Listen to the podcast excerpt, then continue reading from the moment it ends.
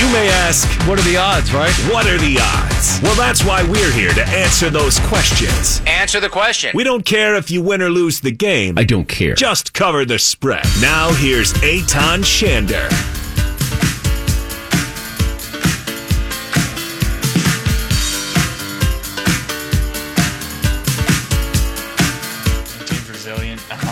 Realize, you know, our backs are against the wall just like last week, you know, and it's it's do or die right now, and uh, make or break, and guys stepped up and kept making plays, and, and guys, you know, through the good, the bad, the ugly, guys just kept believing. You know, guys just kept believing. You know, I had the, the fumble, and everybody was, you know, cheering me up and, and getting me going, and defense had the big stop, and we just kept believing, kept believing, kept looking at each other saying we got this and we got it done. Well, there's a reason why I want to begin with that comment, that quote from Carson Wentz, not selfishly, of course, because our Philadelphia Eagles here in Philadelphia take care of business, and they do it in such dramatic fashion that they cover the spread. So not only is it a gigantic local story that Carson Wentz has yet done it again and driven his team down the field for a game-winning touchdown two straight times, and if you want to fill in the blanks with the details of who it's against, okay, go ahead. But when you hear that about how things have changed around a football team, right around now as we get deep into the end of the season, with a couple of weeks left, two weeks left, you're looking at a couple of divisional matchups. That's what the N F L wants as the schedule winds down. There's a game tonight that bucks that trend where you have N F C, A F C, some positioning on the line for both teams in both conferences. But the biggest picture you can look at with the N F L, and we're going to use what happened yesterday with the Philadelphia Eagles and the Jacksonville Jaguars specifically, but also kind of tie in, looking ahead at the next two weeks, where the value is going to be outside, of course, of identifying something like which team's offensive line is banged up, how many pass rushers they're down. I'd always start there first and foremost. One of the smartest guys I know, have him on here a couple of times, and P G F has laid that out. But biggest picture you can look at as far as value on a team that's trending up or down off the field is a comment like that. The Philadelphia Eagles, people have asked me this even today. It was on a station in Kansas City as a guest. Who or what are the Philadelphia Eagles? And I responded, well, to be fair, the Philadelphia Eagles are a second-half team. The Philadelphia Eagles are a team right now that, yes, is in the hunt for the N F C East, and we'll see what happens with the Dallas Cowboys if that line moves, which I anticipate it will, where the Eagles are getting two and a half, and I imagine Philadelphia has been hammering that. If not, then they will hammer the hell out of that over the next day or so and move it. But this is a nice little insight, or piece of insight, if you will, into this rivalry and into this matchup specifically, because you don't need to look at history between these two teams. You don't need to look at trends. The last ten times the Cowboys and Eagles have been, just look at what the Philadelphia Eagles have become, the one variable that has been constant with the Philadelphia Eagles. Even, mind you, in losses. That's what's crazy, is that it doesn't really change that much in a loss either. The Philadelphia Eagles are not going to win many, if any, first halves. And it's going to get a lot of people out there frustrated, beyond, of course, of Eagles Twitter, but bettors. People that think, wow, this Philadelphia Eagles team, they're locked to cover the six, seven-point line, whatever it may be, where you get it closed up against the Skins. But one thing we know is that their offense, especially in the first half, is awful. And they can't get much going, and they do struggle to consistently move the football up and down the field. And most importantly, they struggle to score. So yesterday, I, and I know a bunch of people, as we were at Harrah's watching that game, caught it. There's just another opportunity to take advantage of the Philadelphia Eagles not doing anything against a an, an opponent in the first half. So you watched that game. Hopefully you jumped in ahead of time and took the Skins in the first half. But this goes to the explanation of who they are right now and why they become so dangerous against the Cowboys this weekend, is that they are a second-half football team. From adjustment to attitude to execution, things change. And things seem to change kind of drastically for the Eagles. And that's a bettable trait Okay, I can't tell you, this has happened now quite a few times. This is a bettable trait when you're talking about the Philadelphia Eagles.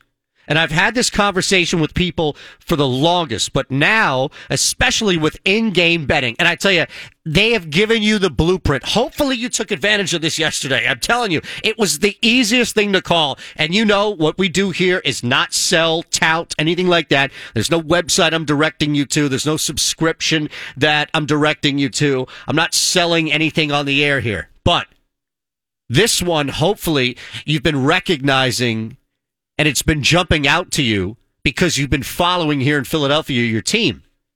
And to digress for a second here, the old adage of you never bet on your own team. Oh, I never put money on my... That's out the window. If you are a sports bettor, you are trying to be as educated and ahead of every single curve as humanly possible. So if you are betting money on football games, and that's what you're waiting for every Saturday with college football, now different nights a week, but Thursday night, Monday night, you need action. It's the N F L, I need action, let me watch. I'm going to be dialed in fantasy-wise, a bet or two, what have you. You are doing yourself a disservice, at the very least, if you're not in-game betting your own football team, because you know your football team. You know your basketball team. You know the teams that you pay attention to the most. And it's not stats, it's feel. It's just control, sometimes lack thereof, like the Eagles in the first half, to regaining it like we saw with the Eagles in the second half. It was an easy one. You bet against the Eagles in every single first half. You flip that money and turn around and in-game bet the Eagles because they're either going to be down or tied with a team they have no business being down to or tied with heading into the half. So on one hand, it's pretty much locked in for this Eagles-Cowboys game moving forward that you're going to get some sense of the Cowboys trying to finish off the Eagles in the first half.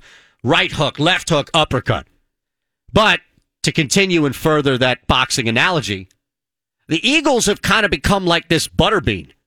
The Eagles have become this big, massive blob of quasi-athletic ability. You know what? I'll take it a step further because I don't think that it's doing the Eagles justice, and I don't mean to slander Butterbean here, but it was the first thing that came to mind. I don't have his name in front of me, and of course I'm the only one here, so I'll be at the mercy of Twitter at Shander Show. Fox Sports Radio, The Gambler, presented by Cure Auto Insurance, Eitan Shander. But the guy, he's, he's a little heavy. He won a couple of fights. He's a pretty big boxer. He won a couple of fights. He's a little heavy. He's not as in shape and cut, right, as the regular guy. The normal guys, especially the guys he's going up against. That's kind of like the Philadelphia Eagles. But I use the Butterbean analogy because you can't knock them out. You might outbox and you might outfight Butterbean, but you sure as hell are not going to come in there and knock him out in the second round. I don't care who it is. Mike Tyson in his prime ain't knocking out Butterbean, right? So the Eagles, as much damage and as much physical punishment as they may take both on the field and on the scoreboard in the first half, you know that there is a swing coming. You know that there is a shift coming.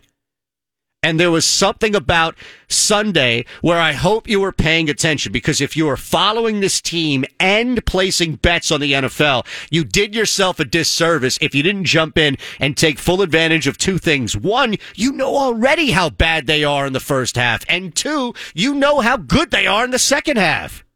Guys are taking turns. You didn't need to nail, well, Greg Ward. You didn't need to nail Carson Wentz throwing over, I think, one and a half. It might have been touchdowns. You didn't need to nail a prop in order to understand that it was just a matter of time before things swung in the Eagles' favor. That's just what they do. And it's not, oh, the N F L, the N F L, or the N B A, everybody's going to make a run. The Eagles have proven this. Look, the Bengals didn't make a run yesterday, as much as they might have if their sideline wasn't taped. Come on. They didn't make a run. There are plenty of teams. The Colts tonight. You're going to see how fast this thing is over. They're not going to be able to make a run. They're not going to have the talent to make a run against the Saints defense. Betting on your team, I don't know why it's not discussed more. But with the availability of the in-game bet, especially when you know everything. It's difficult in baseball. I'm not going to sit here and chastise you for not ruling out a in-game bet on the Phillies down four in the fifth, something along those lines. But I will say this, the Philadelphia Eagles, there's no exception. five hundred, win some, lose some, some pretty good teams they've beaten, some head scratchers in which they've lost. All of that is out the window. We're talking about an in-game feel. And this is the same conversation for the Detroit Lions as it is for the New Orleans Saints. It doesn't matter where you are, how you're consuming the show throughout iHeartRadio. If you're a fan of a football team, college or pro, and you know and you follow this team in and out, a lot of you out there work or write or have your own outlets where it's not just the biggest publication, where you're doing your own stuff or you're working for a smaller group that's rising or growing. Whatever it is, you know, you're following along. How people didn't jump on that, beyond me. That was one. The other is the Jacksonville Jaguars, and I don't know what I'm more shocked about, to be honest with you. If it's the fact that the Jaguars came back from the dead. I saw someone tweet at me earlier in the day because I put it out there. I was shocked that they came back. What the best odds were for people who were betting that game live. And there was a gentleman who bet it at Sugar House at plus nine hundred. Got the Jags in at plus nine hundred. And you know what? The Oakland Raiders and John Gruden and the disgrace that's been the fallout from the Raiders leaving and all of the issues that Oakland has had recently. That aside, Jacksonville coming back, I think, was way more shocking. Maybe it's just Jacksonville in general. From an odds standpoint, the payout was clearly on the Jacksonville side. But I am curious, if just think about this. And you can hit me up on Twitter at Shander Show if you like. Which game do you think netted the biggest shock? Like, who walked away more shocked with the result? Not necessarily a bigger payout. There's a difference here. I get it. Like, a gigantic payout is going to also usually be accompanied by a shock. Wow, Kentucky got knocked off by Evansville. Huh. Okay, I had it. I called it from the jump. You're still excited about winning one thousand dollars or however much that payout was of what you put back. But think about the nature in which the Eagles cover that game against the Skins with the Nigel Bradham return where the Eagles didn't get anything. I don't even think they touched Dwayne Haskins before that play. I don't think that anybody even was able to breathe close enough to where Haskins is like, man, dragon, bad breath, mince, whatever you want to use or phrase you want to throw out. I don't think the Eagles got that close until the very last play where the game was sealed. Signed, sealed. All it needed to be was delivered. And yet still, look at what happened. That fumble return put them over the top, and they wind up getting an amazing cover. On the flip side, as far as what would counter that, would be the Jags being down sixteen to three at plus nine hundred. Jumping on that and watching a team come back. So, all right, you may ask yourself, six thirty will hit the top three things you need to know about tonight's Monday Night Football game. six forty-five, there's action outside of Monday night. So from college to the N B A to the N H L, we'll mine the biggest value in the big board. Adam Thompson's going to join us at seven o'clock. seven thirty, wait till you hear this. We have actually created accurate, which I believe, accurate odds on Dion Waiters and his situation with the Miami Heat. And I'll leave it at that until we get to it. But understand here, the Jacksonville Jaguars were the prime candidate, especially through the first half of that game. This wasn't coming into the game. This wasn't, well, coming into that one game, the Jaguars were fill in the blank. No, this was more about the Jacksonville Jaguars were left for dead, and rightfully so. The Jacksonville Jaguars were a team that everybody was convinced, myself included, no longer wanted to play football. Like, all right, man, that's it. They're done. They they don't want to play football anymore. this is a scenario here where you pretty much, you bet against him. I'm shocked, and I know Matt Perrault, when he joins us Wednesday at seven o'clock, is going to try to backdoor his way into this one. But if, in fact, you took the Seahawks, when we talked about that game Wednesday evening at four, four and a half, then you covered. But when it closed at six and you were looking for the, the I'm shocked that the Panthers were able to fight back the way in which they did. Because much like Jacksonville, Carolina has looked like, at least over the last month or so, that they are no longer interested in playing football. So what's really difficult to gauge in those two instances is just what you're going to get. Now, both teams came into that weekend, and even in the first halves of those games, respectively, with the Jags and then the Panthers, both teams continued that trend like they were dead. Both teams continued looking like they had no interest anymore in playing the game of football. Which is kind of bizarre, isn't it? Because second half, that's when they were able to kind of battle back. One thing that you really can't ignore here, and I understand that people are going to try to use this to calibrate and continue to bet, but one thing you can't ignore is the Carolina Panthers at least have a weapon. The Panthers have a guy in Christian McCaffrey who, beyond just from a fantasy standpoint, is going to put up thirty no matter what the score is. They can put up three points, he'll get you thirty points. But he's somebody that's going to allow you, especially if it's throwing him the football, he's going to allow you to stay in a game, get a backdoor cover, a backdoor touchdown, to put it over, something along those lines. He's a very difficult variable to bet with or against. And unfortunately for the Jaguars, they don't really have that. Leonard Fournette has been a disappointment, to say the least, and I'm probably doing him a favor calling him a disappointment at this time. So one thing that is really the biggest issue that the Jags have now moving forward is, is this something you would continue to bet on and say that they've turn the corner? No, because that's why you got beat on the Broncos this week. That's why you got beat up on the Denver Broncos. And I know you got beat on the Broncos because so many people before that game closed, before that gate closed, so many of you were on Denver. And we sat back and thought, whoa, whoa, whoa, whoa. Why would the Chiefs suffer some sort of letdown beating the Patriots, but the Denver Broncos, who are significantly a worse team than the Kansas City Chiefs, they're not going to suffer a breakdown? They're not going to suffer a letdown?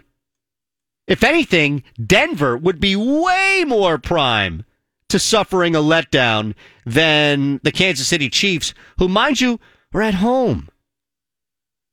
So what exactly is happening here where people think the Kansas City Chiefs were going to suffer some sort of letdown? And I get it, the Niners lose at the end, but that letdown you could tell as well. They travel across and take on the Saints in a shootout, magnificent shootout, similar to something out of the Old West. Bang, back and forth. And you expected what? That game to go under and then to hold the Falcons to seven points? The lack of attention to detail and insistence that bad teams can get on a roll is beyond me. I, I don't understand where this comes from. The Cincinnati Bengals, that's probably where the book took the biggest hit this weekend, was the Cincinnati Bengals not coming anywhere close to covering. Everybody, I think we all were pretty much sure of it, that the New England Patriots were to go into that football game and dominate Cincinnati. Maybe not to the tune in which we thought, which was four interceptions from Dalton, and actually Andy Dalton throwing for more yards than Tom Brady. In fact, I think the Cincinnati Bengals outgained the New England Patriots. They still lost with thirty-four thirteen, but that's the nature of it when your defense is back that way against a team like the Bengals. That's where they took a hit. Sorry. Yes, now you start to look at where they begin to make up ground. That's where it, it gets a little trickier with games like the Falcons, games like the Panthers. And I guarantee you that the Oakland Raiders was a major cleanup for the books. where the amount of money that you were able to see on the Raiders was not returned anywhere close to the public. It was something where books probably just like, all right, well, we made up on that one game. We made up what we lost with the Cincinnati Bengals and New England Patriots game. And I don't know why people would be so gung-ho to put down all that money on John Gruden and the Raiders in that particular game. Because as bad and as empty of a soul and of a vessel as the Jacksonville Jaguars were before that game and really through the first half, it's still an unpredictable Oakland Raiders team. That's something we should look at. Coming up, I'm going to give you the top three things you need to look at tonight. They're all centered around Monday Night Football. And hopefully you were listening to Tuck earlier with Sean Brace and Slash on the Daily Ticket. Hopefully, you were listening, as you should be, each and every week when he joins the Daily Ticket, because a nugget was dropped. And who am I to turn my back on a nugget, especially when it's dropped for me and all of you out there on the airwaves here on Fox Sports Radio, The Gambler? Because I heard something that made way too much sense earlier in the day, that made way too much sense earlier in the weekend, that made really way too much sense all last week leading up to the odds for this game. And I know it's dropped a point, maybe a point and a half, depending on when you got it. I initially got the Colts at nine and a half. But there is something about an individual player tonight that will dictate the narrative of the football game. They truly will. Now, there's another thing I want to explore before we hit the big board at six forty-five. And that's, who right now in the N F L can you trust? And I don't want to devise some sort of scheme or some sort of pattern or method in which it's like foolproof. All right, now we've got some foolproof way of always bet here. But think about this. Week in and week out over the last five, six weeks, not even from a spread standpoint. Don't even look at it from simply a spread standpoint. Factor in the money line. Factor in the total. Just factor in now moving forward into this weekend. What you look at with the team centered around the team. Because I guarantee you, and I'm going to end this segment the way we began, I guarantee you this. The one thing that I can trust right now, at the very least, with the Philadelphia Eagles moving forward. And I want you to hear why I believe this, because I'm not the one who's going to sell it to you as far as the detail is concerned. I'm going to let the guy who's won two straight games with his own feet, arms, and shoulder right there, he'll explain it to you. But make no mistake, one of the easiest things to predict right into this weekend, and just watch it play out this way, the Philadelphia Eagles will lose the first half against the Dallas Cowboys. They might, if you feel brave, on a three-way, they might tie with the Cowboys heading into the first half. I doubt it. I seriously doubt it. But what you will get, make no mistake, is even if the Philadelphia Eagles lose outright or they don't cover or whatever dynamic you apply to the game itself, the one thing you know is that the Philadelphia Eagles will damn sure win the second half. That's something that I can trust right now from a betting standpoint moving forward. Top three things you need to bet on, Monday Night Football edition coming your way. And also, what else in the N F L is as trustworthy, trustworthy as it gets from a sports betting standpoint? At Shander Show is how you get me on Twitter. Fox Sports Radio, The Gambler, presented by Cure Auto Insurance. Fox Sports Radio, The Gambler, presented by Cure Auto Insurance. Eitan Shander, at Shander Show on Twitter. Let's look at tonight from the narrative standpoint. And it's not always from a drama standpoint. There's there's a football narrative term as well that's important to examine here. And I, I think the biggest takeaway from the Chiefs, the Colts and what they've been dealing with always is going to be centered around T Y. Hilton, right? You're not going to be able to do anything at all with the Colts offense, Jacoby Brissett, Marlon Mack. It's just not going to work.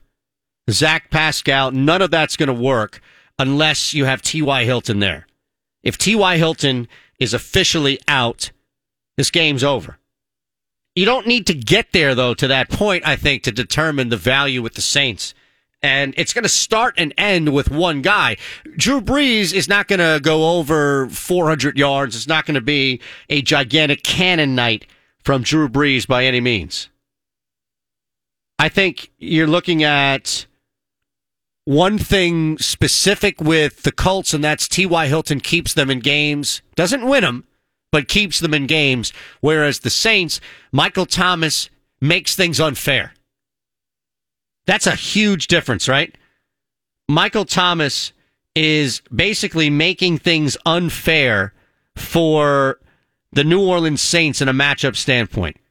You have to have somebody, in I don't even know if it's somebody, but you have to have a game plan, you have to have a scheme, you have to have some hell of a weak coaching in order to take a guy like Thomas out, because the team is going to be able to use him in so many different ways.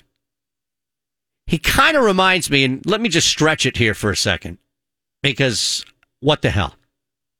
And I'm telling you, Michael Thomas is where we will begin and maybe even end with the top three things to look at tonight from a Monday Night Football standpoint. Thomas is kind of, he's a little like Ichiro.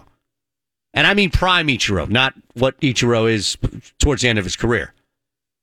But Thomas, a lot of the times... Like, Thomas would be one of the game's best deep threats. If that's all New Orleans asked Michael Thomas to do, which is not just simply run down the field, but get open deep. You have the ability, separate, create space, et cetera. Just get open deep. The Saints would have one of the game's best deep threat right there in Michael Thomas alone.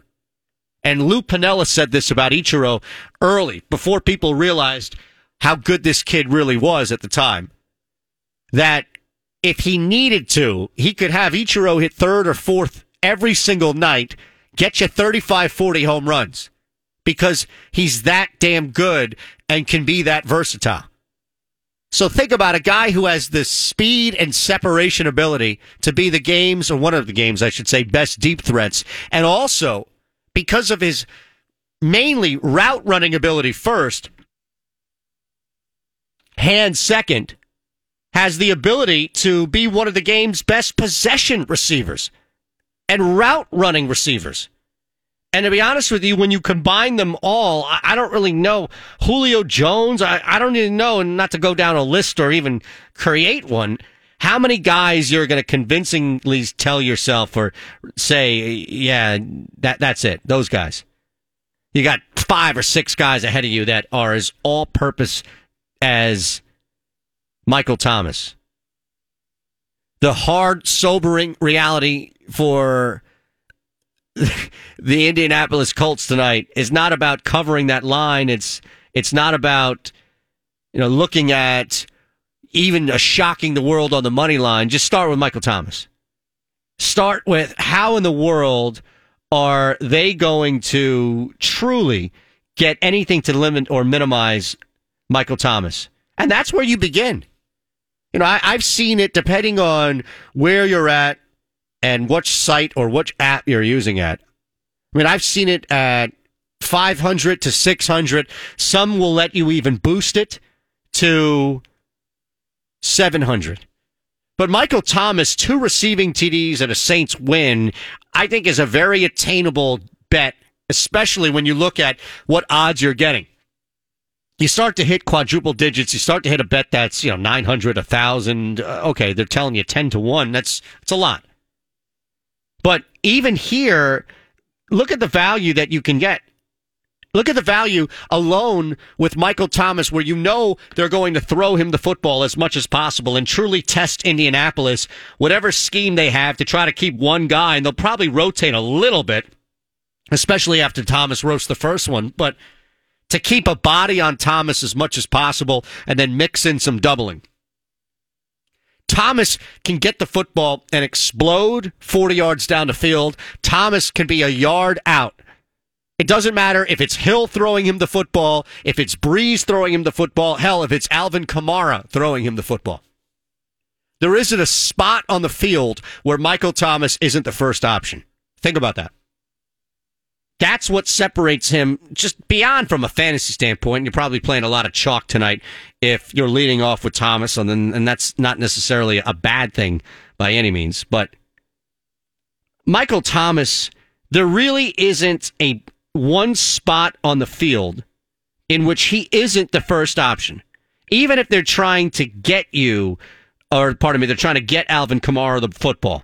Even if the play is designed, screen's different, of course, but even if the play is designed where Alvin Kamara is a top target, if Michael Thomas is on the field from the one-yard line, it doesn't matter whose one-yard line it is.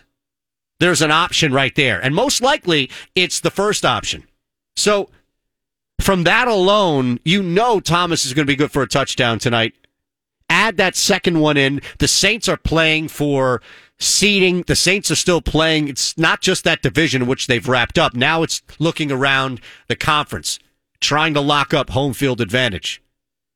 This is not a game in which the Saints right now, at an eight and a half to nine point favorite, are going to walk into, especially at home, and I know they haven't been typical dominating New Orleans Saints at home, but this isn't one where they don't have anything to play for.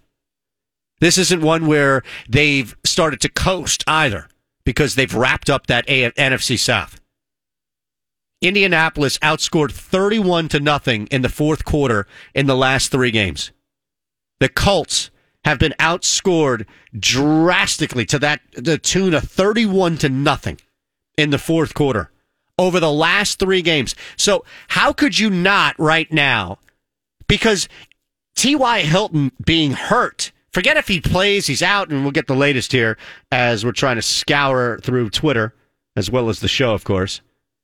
But T Y. Hilton hurt. If T Y. Hilton is playing as a game-time decision, then he's playing banged up. There's no domination that's going to come out here. T Y. Hilton, it's no fault of his own. It's just the nature of being hurt and how much he's been, especially missing games. T Y. Hilton is rushing back to help his team, who has an outside shot of making the playoffs. That's what T Y. Hilton is doing tonight, if in fact he plays. T Y. Hilton is not coming in saying, well, you know, listen, I've been fully rested over the last three weeks, and now I'm at one hundred percent. Let's go. Let's go to work, Jacoby. The Saints winning the first half is too easy.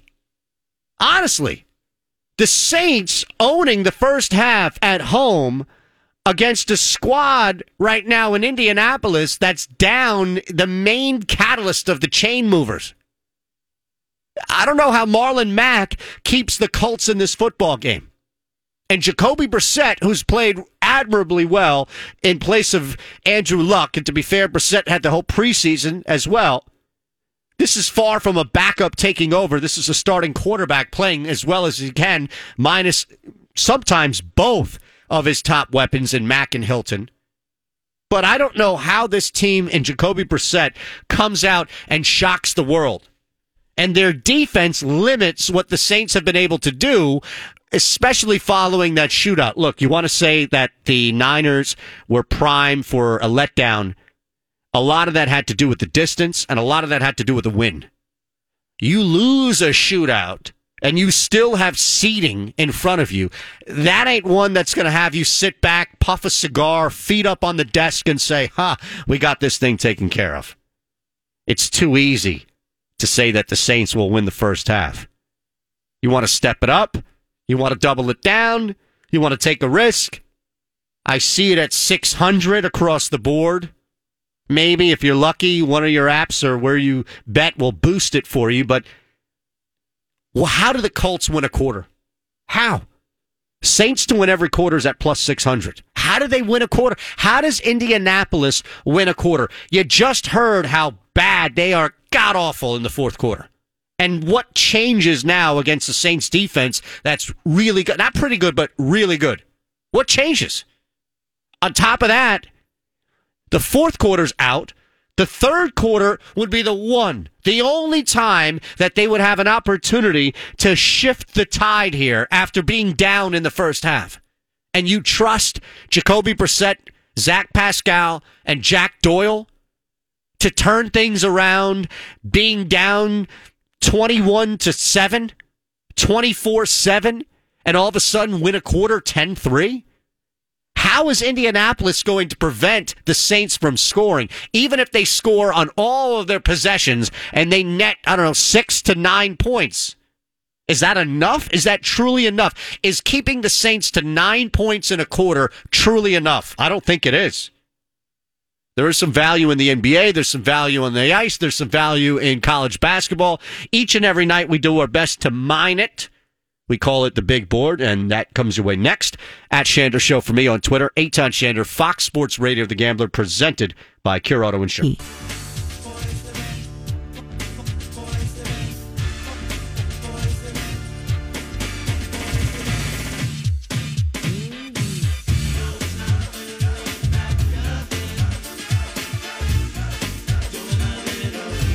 All right, let's look around here. It's college, N B A. It's an interesting matchup with the Miami Heat tonight. Just to pull it up here. Grizzlies take it on Miami. And it's their third consecutive home game in Memphis. Miami is clearly on a roll right now, especially establishing themselves from a defensive-minded mentality. I see the team total at one oh six for Memphis, and it was alerted to me, and I thought, you know, th- this actually makes a lot of sense. The Heat on the road are actually allowing close to one hundred ten points per game, and the Grizzlies are cruising at home. They really are. They're cruising at home. They're putting up over one hundred ten points, or nearly one hundred twelve points per game. So the fact that Memphis, who's at home for the third consecutive time, welcoming the Heat, who struggle a little bit compared to what they are in Miami defensively, wouldn't you think that this would be one where the Grizzlies would have an easier time going over one oh six than not? In fact, if you look at just from allowing that many points from a Miami standpoint, the last seven road games, the Heat have allowed over one hundred six points. Grizzlies like to push the basketball. We know that. They're not the best team in the N B A. Nobody's going to accuse Memphis of being that, but they do like to push. And Memphis has scored around that number or more in the past five nights. It would take a big, pretty big drop, wouldn't it? Pretty big drought now to step back and not get anywhere near one oh six and for that thing to hit a healthy under. But if you want to look at just that game specifically, try that. Memphis Grizzlies, one oh six total. It seems very low, very low. Rockets Spurs tonight. Another individual line to look at, Clint Capella. Capella is doing some serious damage right now when he's playing over thirty minutes, which seems to be the, the norm now. And T Y. Hilton is active tonight. So we're going to factor that in with Adam Thompson, who's going to join us in seven minutes. That's the big storyline now, is T Y. Hilton in this game. The one team, or one of few teams, that Clint Capella dominates with ease, San Antonio Spurs. Capella, at the point last year, was doing whatever the hell he wanted. They played him five times. He was averaging eighteen and eighteen. So he's getting points, as we know, off of rebounds, off of second chance. He's not a, a factor into the offense, especially when you've added Russell Westbrook in the backcourt. But if you just look at a prop here, and you can get it, it's listed right now, but it changes depending on if you want to buy it a little lower. twenty-seven and a half would be the combined points and rebounds. That's it. You think that Capella might be able to get sixty-five percent of that with rebounds alone. And all you need would be like twelve points to put you over, if not ten points. ten and that? That's not hard. seventeen or eighteen and ten would actually be low for Capella tonight. And that's at minus one twenty. College action. You can look around. Loyola, Loyola Marymount tonight is as close to an even dog as it gets. They're still hovering around plus one oh five, plus one hundred. It's a later game. They're taking on U C Davis, so Loyola Marymount on the road taking on U C Davis. And it's amazing that Loyola Marymount, especially on the money line, is is even a dog in this situation. Mainly because U C Davis is such a bad basketball team when you look at what they do night in and night out, which is not much. And Marymount does... They hit buckets, not threes. They're not one of the best three-point shooters, but they get buckets in the key. They're, they're a good jump-shooting team as well. U C Davis is just horrific. Marymount would probably destroy U C Davis down low as well, so not to dive too deep into a Loyola Marymount U C Davis game, but it, it was at one oh five initially, and I think it's dropped to one hundred. If you're lucky, you can still get positive return on the Loyola Marymount line, money line, but that thing was moving. It was moving. Well, Evansville is minus one ninety. Something to that as well. T Y. Hilton is active. Now, what does that mean now for Jacoby Brissett, for this line specifically, and how, in fact, can you look at this game from any value at all, anything at all, eight and a half, eight, Nine and a half, nine. Where can we mine some value with this game? Because Adam Thompson right now, I'm I'm not even going to tell you. You're going to have to wait. You talk about a tease. Wait until you hear Adam Thompson's record over the last forty-plus picks. The guy overall in the season is at sixty percent when it comes to picking games in the N F L. Over the last, I think, forty-one to forty-two best bets that he's given out, he's in the seventy, like the high seventy percent clip. It's insane.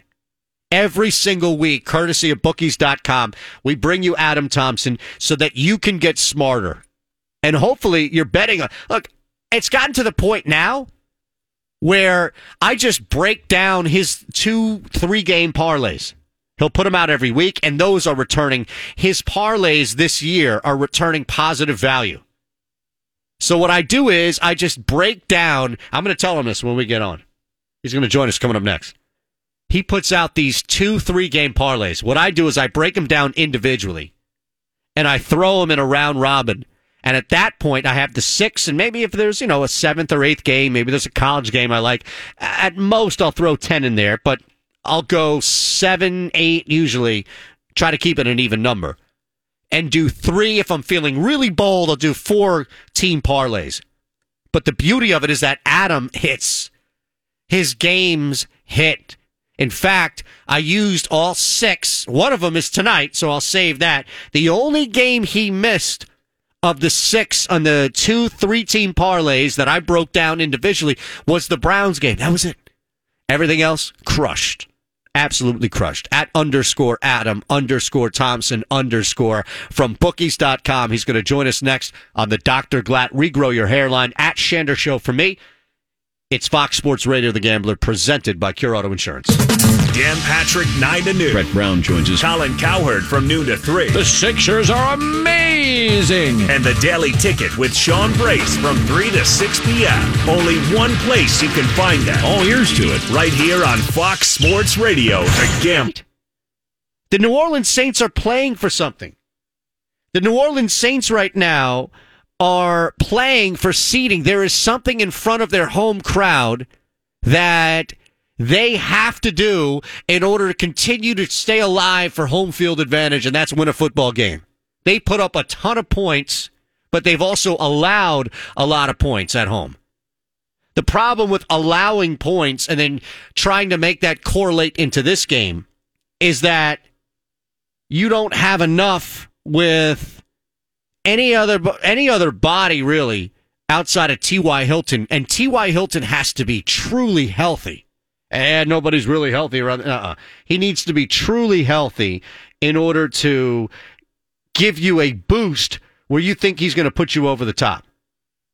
Some sort of boost over the top in order to convince me as a bettor that this team's going to cover eight and a half, eight, nine points.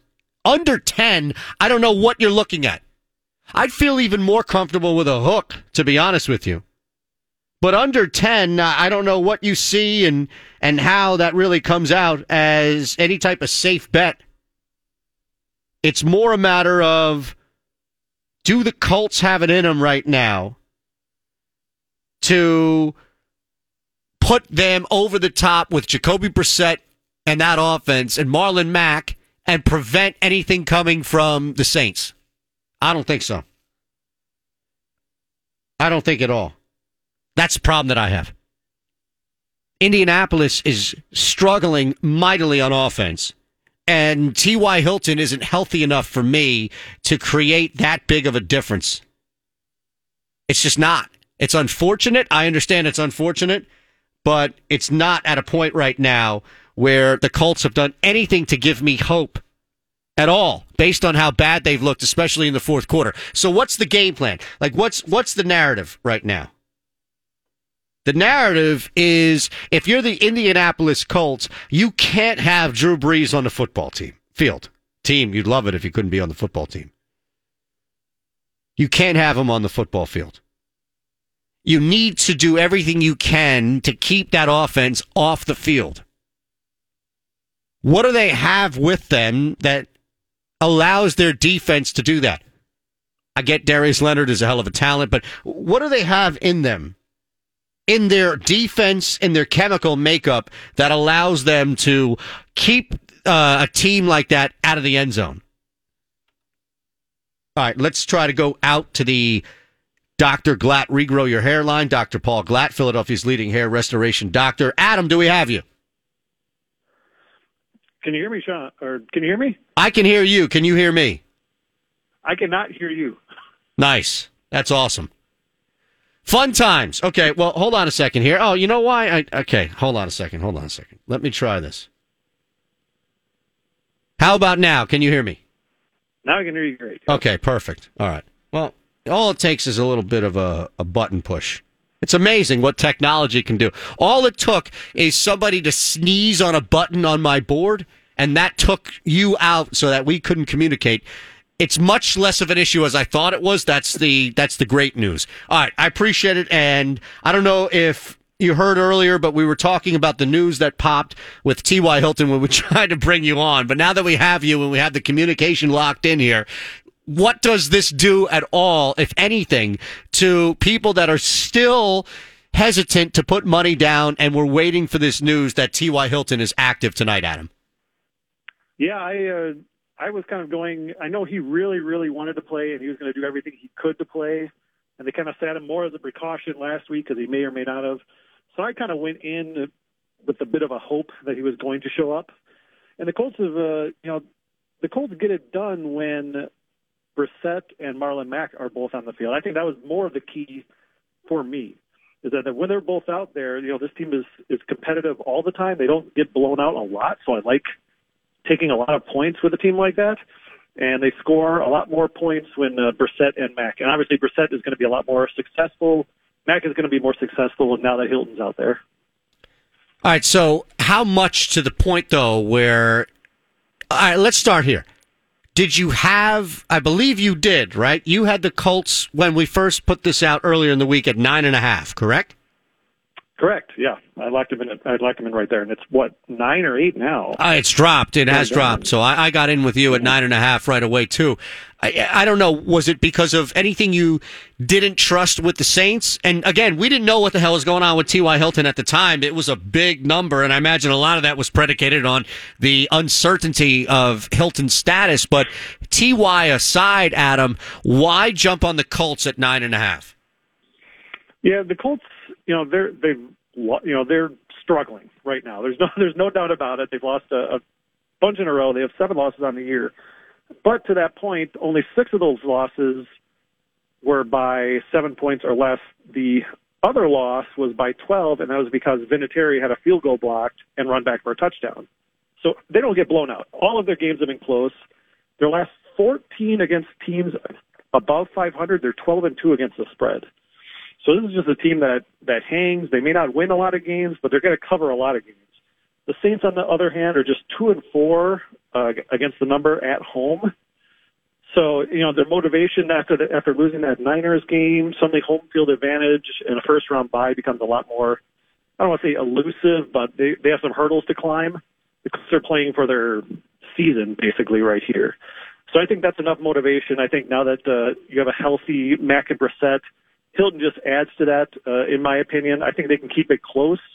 You know, I wouldn't. Uh, I don't think I'm going to jump on Colts money line or anything, but I, I like. Uh, I like getting the points with the team that really needs it. Yeah, and I wonder though. The counter, I guess, would be that the Saints, unlike the Niners, who suffered that letdown last week in that shootout, they lose. They win. Pardon me. They come back, and we saw what happened with Atlanta. Cover aside, that was an outright loss. I wonder, though, to the counterpoint of the Saints, their season isn't technically over where they can cruise into the playoffs. They're still fighting for seeding. How much of that factors in to the, the Saints covering this line? It should, and I think uh, I think the Niners losing kind of gave them a, a glimmer of hope. Because it's basically a four-team race now. You got the Packers that are right there, the Seahawks and the Niners over there. The Saints have clinched a playoff berth. They're going to have a first-round home game. And now with the Niners going down, you know, obviously San Francisco will still have that tiebreaker, but the Saints are still playing for something. And, you know, you always want to go into the playoffs, you know, hot. And, you know, that's obviously a, a key for them. They're, you know, they have not lately been a good Monday night team. They've only covered one of their last six on Monday nights, which kind of goes against what you think of when you think of Drew Brees and Sean Payton. You think they kind of get up for these big uh, primetime games on national television, but it's been kind of the opposite lately. So, you know, that that's another reason why I just kind of I lean towards, you know, taking the points. But, you know, the Saints the Saints aren't uh, they're not going to lay down, obviously, and they got Kamara, and they have, you know, pound for pound, they're a better team than the Colts. Let's face it. But, you know, in terms of just keeping it close, if that's uh, if that's what the goal is as far as uh, us backing them, uh, I'm still taking the points there. Okay, so this seems to be, and I don't know how it would play out any other way, but I, I don't know how the Colts cover a game, even at nine and a half where you and I got in. I don't know how they cover a game where this thing is high twenties, low thirties. It would seem that if the Colts are going to at least cover, maybe even outright win this game, but cover, this thing would have to stay under the total, no? Well, the, uh, probably. I hope not, because I like the over. Okay. Well, that now now I don't like the under. Since you're on the over, I, I feel like I, I need... I, okay, real quick, just to digress here. So before you came on the air, before we had the, the technical difficulty, I, I mentioned your record, you're through the roof, and especially that you're returning positive gains on the parlays. What I'm doing now is I'll have two, maybe one or two college picks, right? And in the bowls, it's going to add into it as well. But I'll have like two, maybe three college picks a week that I'll and, and another guy I come from. And I've chopped up your two, three-team parlays, and I put them all in a round robin and do, you know, the two to three. It's amazing how much money people can make off you, Adam, from parlays down to chopping your games up individually, adding them into round robins. I mean, it's like you've created an ingredient, and now I can cook and bake with it in multiple ways.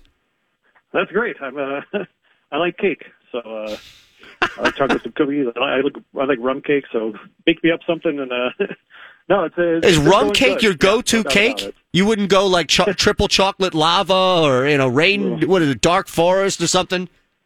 I'm a big pecan pie and a rum cake. I'm from Kentucky originally, so I got that uh, got a little bourbon, uh, gotcha. you know, chill bourbon running in my veins a little bit. But. Okay, that makes sense. That no, okay, that but, makes uh, sense then. Yeah, you know, both these teams have been kind of leaning towards the under lately. Both have been playing towards the under, keeping games close.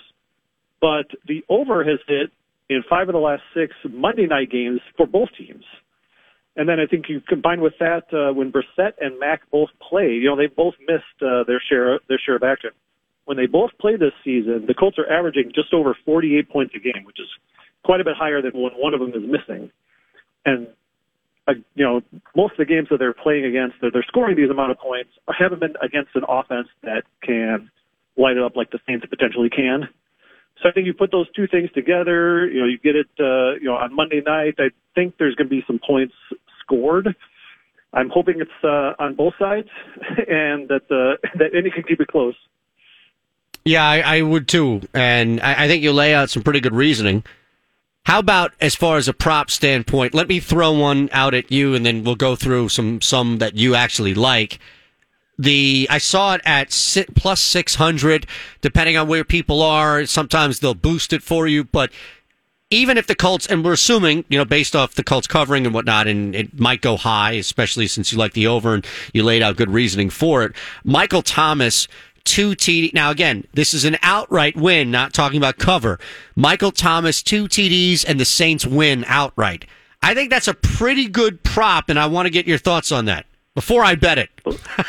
Those are those are two things that you have to expect can happen. To, so to get the odds are high. I mean, two t- touchdowns for one player, that's hard to expect, but Thomas gets it done at home. He's scored at least one touchdown, I know, in four of his last five home games. And the Colts uh, the Colts have been inconsistent, especially guarding number one wide receivers. You get that. Uh, you know Brees is obviously going to look for Thomas. Thomas, if there's one M V P candidate at wideout, it's him. So, you know, I don't think that's a I don't think that's a bad bet at all. That's a, that's really good odds. But, you know, if there's a player prop out there that I'm kind of thinking about that I really like, just an individual player prop to score, it's uh, Taysom Hill. Mm. Just because uh, you think, uh, you know, they find ways to get him the ball. You know, I think Sean Payton's kind of a showman for uh, prime time games. I think he'll try to do something for Taysom to kind of showcase his, his talent. The last two Monday night games that the Saints have played, Hill has scored a touchdown. So to play in that, I don't know what his odds are uh, right now, but I think uh, compared to some other players, I think you might uh, find a bargain with him. That's a pretty good call right there. It seems like they are intent on using him a lot, especially as you mentioned in, in scoring scenarios. Adam Thompson, he can, he can he can run pass and he can run a touchdown, pass a touchdown, or throw a touchdown. So you got that uh, that triple threat. Do you like? Is there anything outside of individual props that caught your eye? La- last question on the Monday night game: is there anything else? In I don't know, Saints winning every quarter, or, or something along Saints winning the first half, Colts winning the second half, highest scoring quarter. Is there anything that jumps out at you specifically in this game tonight that's non-player prop re- related? There's one that I liked that had, was getting pretty good odds, and this goes back to both teams uh, hopefully scoring some points, but both teams finishing over twenty points, or actually scoring twenty points or over, was about plus one fifty. And I just like I just like that number. When Brissett and Mack both play, the Colts are averaging twenty-five a game. That's about three more than they average when one was missing. And, of course, you know the Saints can score, especially at home. You know they're going to get up and down. And neither side has a defense that's uh, necessarily shut down. I think they both rank – you look at both these teams, they're, they rank sixteenth and seventeenth in total yards allowed. Hmm. So, you know, it's not like uh, it's not like the Ravens and, you know, any any teams like that uh, trying to stop. You know, I think both teams are going to be able to score, asking for twenty points for each side. I think that's that's doable. I mean, you're still not even hitting the total. That's under the total uh, right now. So I think that's a very doable number, and you're getting pretty favorable odds for it. So let's look at the weekend real quick before we kind of take advantage of any early lines that popped up. And I have a couple of games I want to throw at you where the lines are already out for this coming weekend. But I'll just begin here. What was the bigger, not payout, but shock for you, for Adam Thompson? And I know that so far, correct me if I'm wrong, at least in the parlays, the, the only thing that didn't hit was the Browns, assuming tonight with the Colts hits, right? So I might be missing things, but I, I think for the most part, once again, you crushed it. But what shocked you more? Was it the Jags, who at one point we had somebody locally tell us that they got the Jags at plus nine hundred when they were down sixteen to three at Bet Rivers Casino here in P A, or wow. the fact, I know, talk about that turnaround, or the fact that the Eagles did not even. Adam, they, I don't even think that they physically touched Dwayne Haskins until the final play of the game, in which Nigel Bradham returns a fumble for a touchdown that then puts the Eagles over and they cover. Yeah, that, uh, you know, I I picked the Eagles. Eagles was one of my best bets. I, I thought they would get it done against the Redskins team that, frankly, isn't getting it done. So I couldn't even be excited when I heard about the last play. I didn't even, I didn't even see it. I just, you know, I, I saw they went up four. I'm like, of course they did, because I had the Eagles four and a half. You know, I'm like, lamenting that. Right. I'm angry at the Eagles. for, you know, I can't quit the Eagles for some reason. I'm just like that jilted lover who keeps coming back to them, and they owed me again, and, you know, and then I, you know, saw the final score. I'm like, what? I'm getting all these texts, you know, with exclamation points and all caps, and uh, so I didn't see that coming at all. I don't think uh, you possibly could. I actually took the Jaguars to uh, take care of the Raiders in upset fashion. Um, I'm surprised, especially after sixteen to three. I thought, uh, you know, the N F L doesn't fix games, because if they would have, Oakland would have won that game, the final game at Oakland.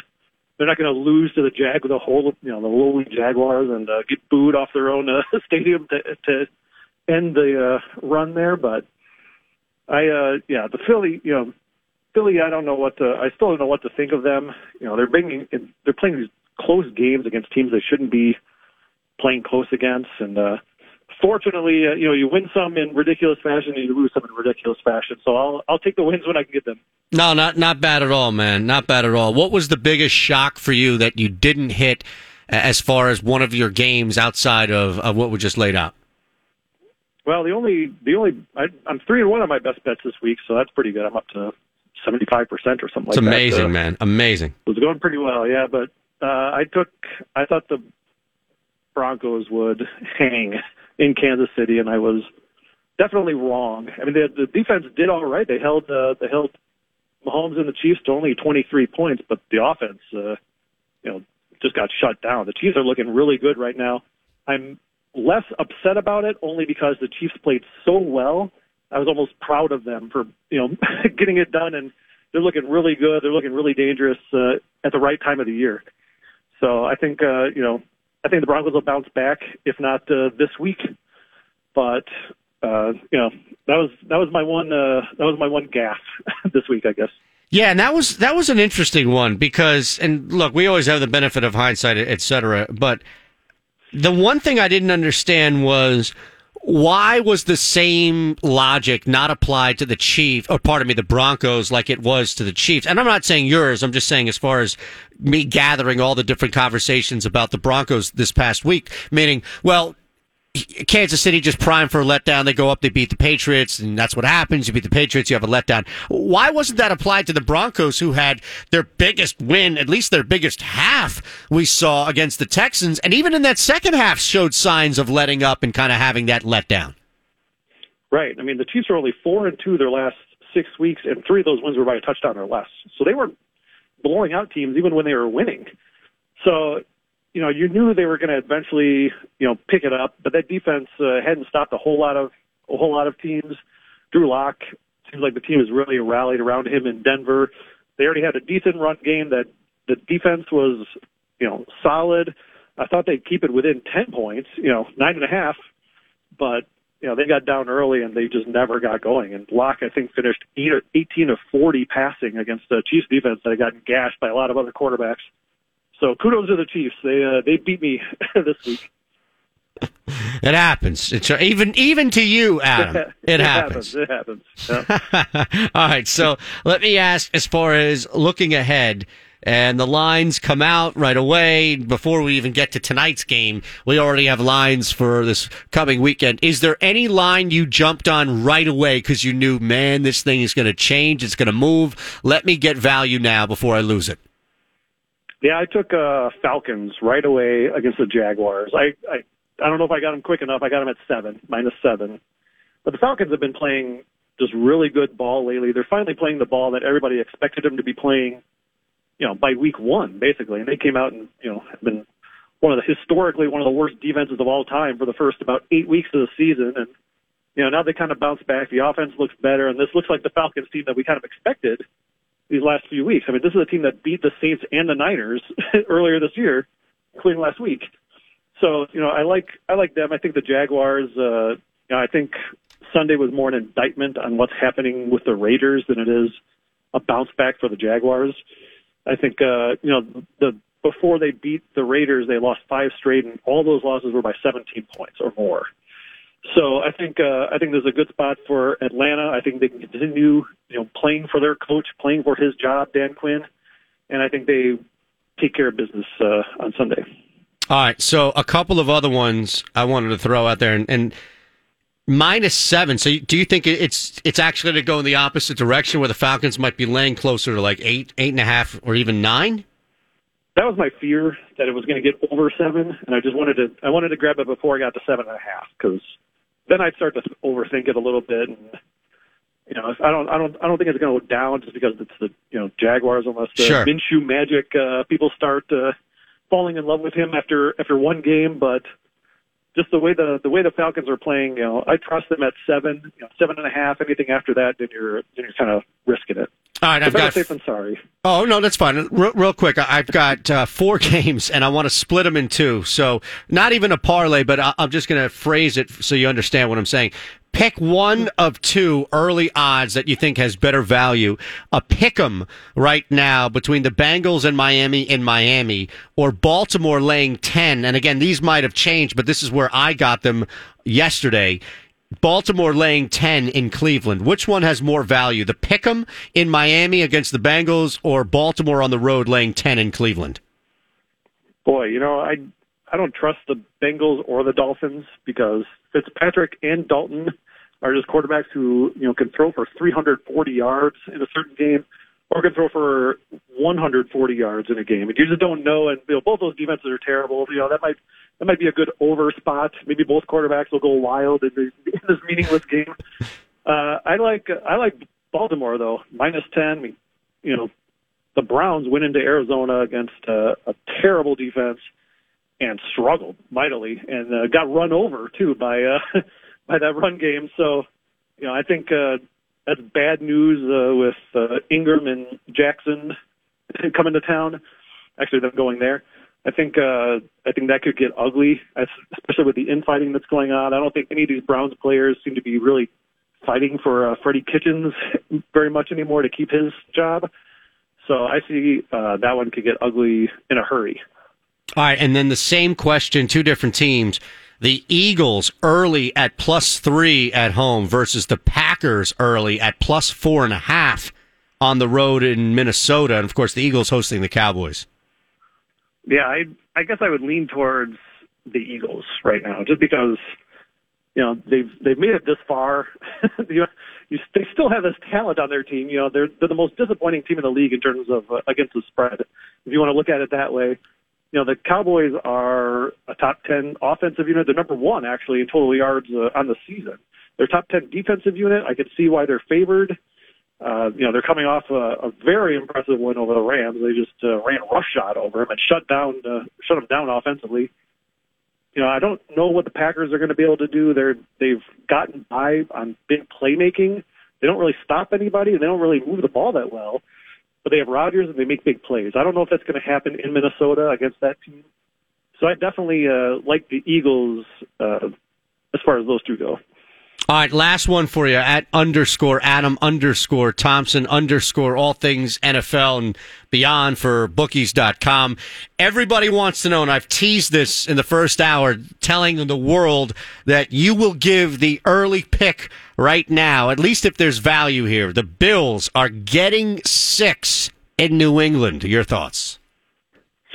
Uh, I'm a, I've been a big Bills backer since week one. I just like... Uh, I just like Josh Allen, I, I, and that defense is, is tough. You know, they don't make a lot of mistakes. They don't turn the ball over that much. I think they, before last night, I think they they had a couple turnovers. Before that, they only had three turnovers over the last eight games, which is why the Bills actually beating the Steelers was one of my top plays this past week. I just kind of thought I liked getting points for them.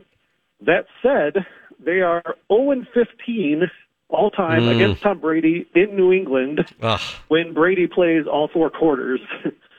So, you know, that's a and that's the number one defense in the N F L. You know, it was a close game in Buffalo when they played. That was probably Brady's worst game ever. So they shut him down. They'll have some confidence going into there, but boy, you know, going against the Patriots uh, at this time of the year, it'll be cold. Not that Buffalo is going to be uh, you know, bothered by that, I guess, but It's just a it's just a tough matchup. Uh, I lean towards the Patriots.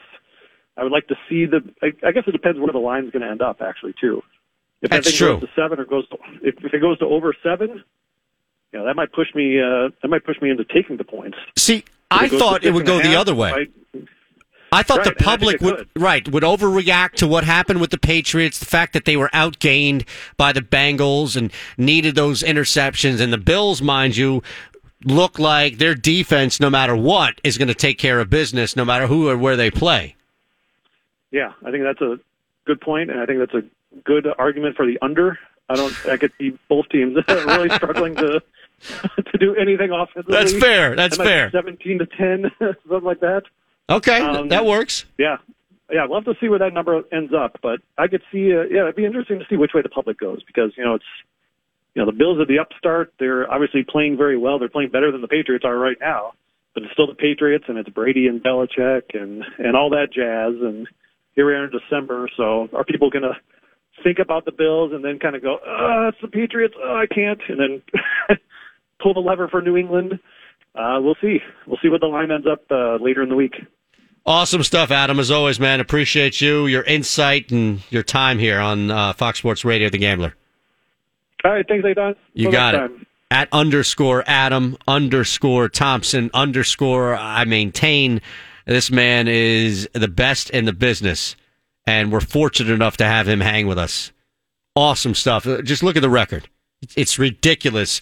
Time in and time again, as we've had him on all year, that this guy, and you heard him as far as the, the most recent, thirty-one and eleven over his last forty-two best bets. That's seventy-three point eight percent. three and one in week fifteen with tonight's game on the line. And he told you Colts. Now, he got him at plus nine and a half, plus eight and a half. He still liked him.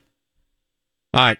I mentioned this. We've created some odds. We actually have real odds out of the studio here on one of the more bizarre stories in sports. And no, it's not the New England Patriots. And no, it's not the suspension, indefinite, mind you, suspension of Josh Gordon. None of that. It's actually in the N B A. We'll get to that next. At Shander Show on Twitter. Fox, P H L Gambler dot i heart dot com is how you can stream us if you're not listening on the two radio signals in and around Philadelphia. We'll get to that question, that hypothetical question next, with odds to boot, before we get you ready for Monday Night Football at the top of the hour. Amazing. Fox Sports Radio, The Gambler, presented by Cure Auto Insurance. He will not be suspended again, and there's plenty of time. We haven't even hit January yet, so there's plenty of opportunity for Dion Waiters to do something stupid, as dumb as what he did the second time around, or maybe dumber, and get suspended again by the Miami Heat, who clearly want no part of anything Dion Waiters is doing, including, of course, having him on the floor, because you know that a situation that I'm about to lay out would not have happened if, in fact, there was true value, or at least perceived mutual value, from both Waiters and the Heat. Dion Waiters got caught.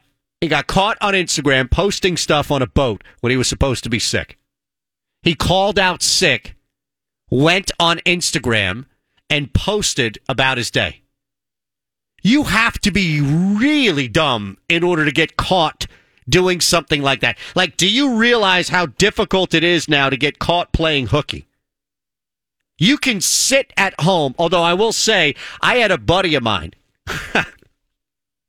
He's in the radio business, so I don't want to out him. But I had a buddy of mine, this was down in Nashville, who called out because a new game, I think it was one of the Fallout games, came out. I think it was Fallout Vegas, the new Vegas game. Not the new game, but it was Fallout New Vegas. And it was one of these releases where he got it and at midnight was downloading. So he purposely took off for two days, knowing that the video game would come out. And he would have gotten away with it if it wasn't for some pesky kid. And I say that, of course, paraphrasing the Scooby-Doo thing, but it was. It was a producer. It was a producer who came in one day later that week and was talking about how he's constantly on the PlayStation Network and looking for people to play and different games, and how he couldn't believe this host, because I'm sure the guy was playing nonstop and probably passed out, so the controller was still on. He was getting time logged in playing this game. But he was he couldn't believe that this host, who called out sick, mind you, and oh, I'm not going to be able to come in for the next couple of days. I'm really sick. like preemptively called out sick for the next couple of days so he could play this video game, was nailed because one of the younger producers was eyeballing this dude active on the PlayStation Network for forty-eight straight hours. So clearly this guy wasn't sick, suffering from some sort of bronchitis and managing to get through level fifteen of Fallout New Vegas. The guy was just sitting there jammed in as many hours as he possibly could playing this game. That's still not as foolish and stupid and short-sighted, idiotic as Dion Waiters. Man, you were out on a boat fishing and that's how you get nailed? Your own undoing, your own stupidity. This is the oldest thing in the book. You call out sick from work. You do everything possible to not get seen, man. Before the days of social media, this was the norm. Now with social media, and you're a celebrity on top of that. Can you imagine this guy? He's sitting there thinking, look, they don't need me. I don't need them. I'm out. I'm calling out sick. I got little sniffles, sore throat. I ate something. Food poisoning, uh, kid sick, wife sick, dog sick, something. I'm sick. You do your best as a celebrity. I know that a lot of you may think, you know, Dion Waiters isn't really a celebrity. Dion Waiters is an N B A player. There are people that, even in Miami, know who Dion Waiters is. Even if it's just, oh, man, I saw Dion Waiters at the C V S. Guy was in a sweatsuit, sniffling, looked like death. Pale, nasty, looked like death, waiting for his erythromycin. Even that would get noticed. So here is Dion Waiters doing his absolute best, trying his damnedest not to get noticed at all out in public after he erroneously called out sick. This, mind you, after the suspension with the whole gummy fiasco that we brought up on here, uh, I feel like a month and a half ago. So Waiters gets suspended because he posts video of himself.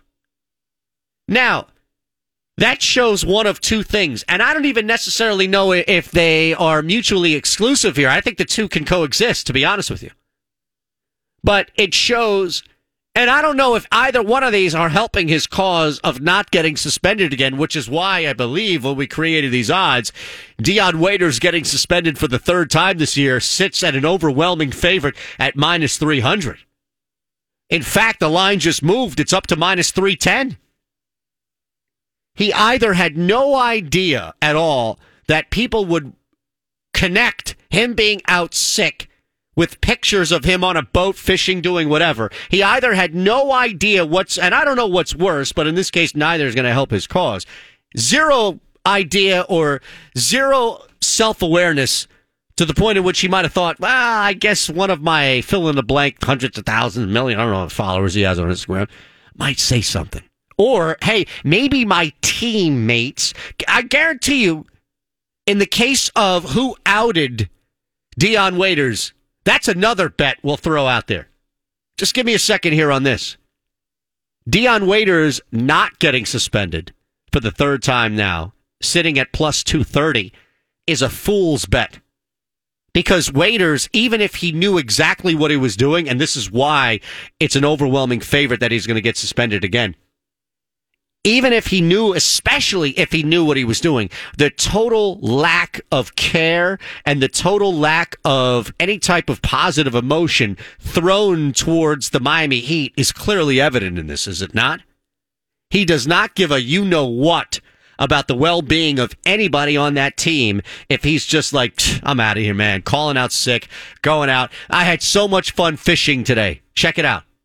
Wait a second, man. You, you were supposed to be there. You're supposed to be practicing. You're supposed to be playing. We got a game. We... Nah, man, I'm sorry. Fishing. I was out there on the boat. You know, you put that on Instagram. Do you realize that they saw that? I don't care. Let him suspend me. I don't know what's worse.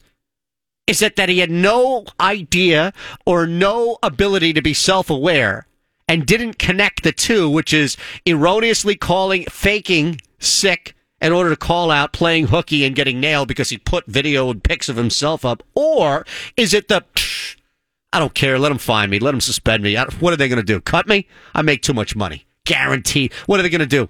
Eat that contract? I dare them to. Either way, I think you're pretty much funneling your way into a decision that he's going to be suspended again. Now, the interesting question for me, of course, is who outed? Who is the one, like if it could only be somebody in the organization, who outed Dion Waiters? Who would be the odds-on favorite for the person inside the Miami Heat organization, front office, coach to player? Who is the odds-on favorite? And shame on you if you haven't already picked this out and you live in or around Philadelphia. That would see and connect the two. Hey, wait a second, man. That guy should have been here today in practice. And I see this pic of him out there on a boat deep-sea fishing off the coast of Miami. Minus five thousand, Jimmy Butler. Without a doubt, without hesitation, minus five thousand, Jimmy Butler is the odds-on favorite, and it's not even close as far as the guy in the organization that would say, wait a second, something doesn't seem right. T Y. Hilton, the impact before kickoff. That next, Fox Sports Radio, The Gambler, presented by Cure Auto Insurance.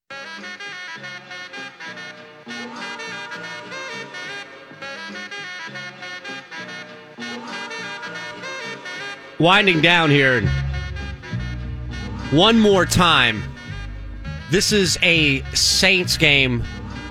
This is a Saints narrative. This is a New Orleans Saints domination. I hate, and man, we have Adam Thompson on. He's just, he's just red hot. Nine and a half is a lot of points. Don't get me wrong. If you got the Colts in at nine and a half, and yeah, I get it. You know, T Y. Hilton, and, and he's here, and he's in the game. But if you, in fact, got the Colts at nine and a half, I, I don't fault you for that by any means. I, I don't. However, I, I think it is major right now to know that Michael Thomas is going to be the one who's going to dominate tonight. Michael Thomas, two touchdowns, Saints win. That is the prop of the night. Good luck to all of you betting. Good luck to all of you playing fantasy. We'll chat again on a Tuesday edition of What Are the Odds. You can follow me on Twitter at Shander Show. It's Fox Sports Radio, The Gambler, and it's all presented by Cure Auto Insurance. Dan Patrick, nine to noon. Brett Brown joins us. Colin Cowherd from noon to three. The Sixers are amazing. And the Daily Ticket with Sean Brace from three to six p.m. Only one place you can find that. All ears to it. Right here on Fox Sports Radio, The Gambler.